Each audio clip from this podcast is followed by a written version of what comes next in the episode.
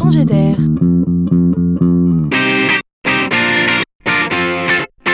C'est la chronique de Laurent Collen. Nous sommes tous contraints à un moment donné, le plus vite sera le mieux soit dit en passant, de nous poser un moment pour nous demander comment les technologies et l'intelligence artificielle en particulier vont transformer nos métiers demain. Alors c'était au tour des gendarmes. Demain, la gendarmerie disposera d'une sorte de patrouilleur cyber-automatisé capable d'identifier les traces numériques que laisseraient immanquablement derrière eux les personnes surveillées. Ici, on investit l'Internet, mais aussi le Darknet, qui est une toile comme le net, mais anonymisée, et qui se trouve être le terrain de prédilection des terroristes.